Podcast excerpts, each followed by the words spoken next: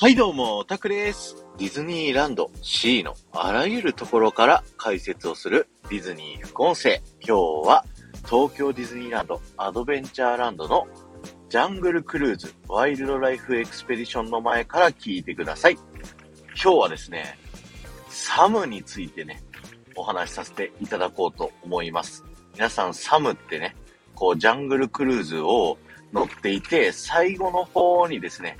出てくるトレーダーサムっていうね、物売りの、えー、おじさんになるんですけど、彼がサムって言うんですけど、彼はですね、こう時代に合わせて様々なね、こう転職を繰り返していろいろ変わってきているというところがありましてですね、今日はその話をしたいなと思います。今はね、あの、サムはですね、あの、ワイルドライフエクスペディションの、あの、バージョンにリニューアルされてから、この船にね、積んであるお守りを売っている商人という風にね、なっているんですけど、一番最初はですね、あの、なんと人間の星首というものをね、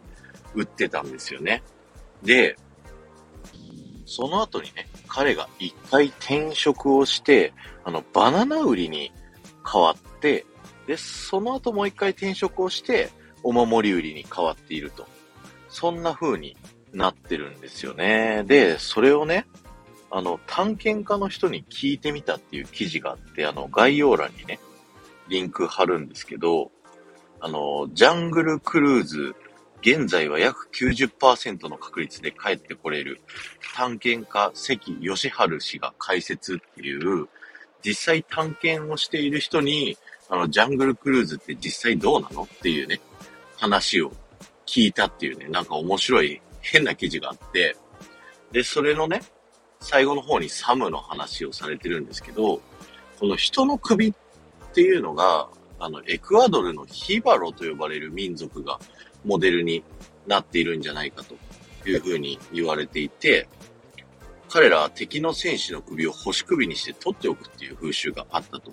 で、それが珍しくて観光客が売れるようになっ、あの、買うようになってって、それが売れるようになっていくと、今度はね、猿で星首を作るようになったと。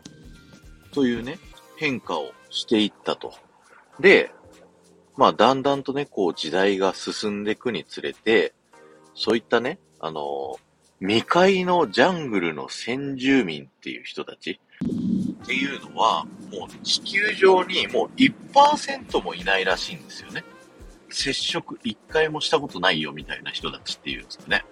だから、そういう人たちも、その、外の世界の人と会うことによって、そういった星首をやるみたいなのも、だんだんなくなってきていると。だからこそ、あの、この星首っていうのは、あの、もう、そういうのをやってる民族っていないんだよっていうので、まあ、バナナに変わったっていう説がありますよねっていうのが今回のお話になります。まあね、最初星首からバナナに変わった時に、あの、子さんと呼ばれるオタクたちからね、ちょっとしたこう寂しいというような声が上がったりしたんですけど、まあそういうのもね、変化っていうのもないと、あの、飽きちゃうので、僕たちもね、そういった時代の変化につれて、どんどんサムも転職を繰り返していくのは僕はすごくいいんじゃないかなというふうに思っております。今日は終わりです。ありがとうございました。この放送が面白いと思った方は、ぜひ、いいねやコメント、レターを残していっていただけると嬉しいです。そして、前回の配信から今回の配信までで、コメントいただけた方のお名前をお呼びしたいと思います。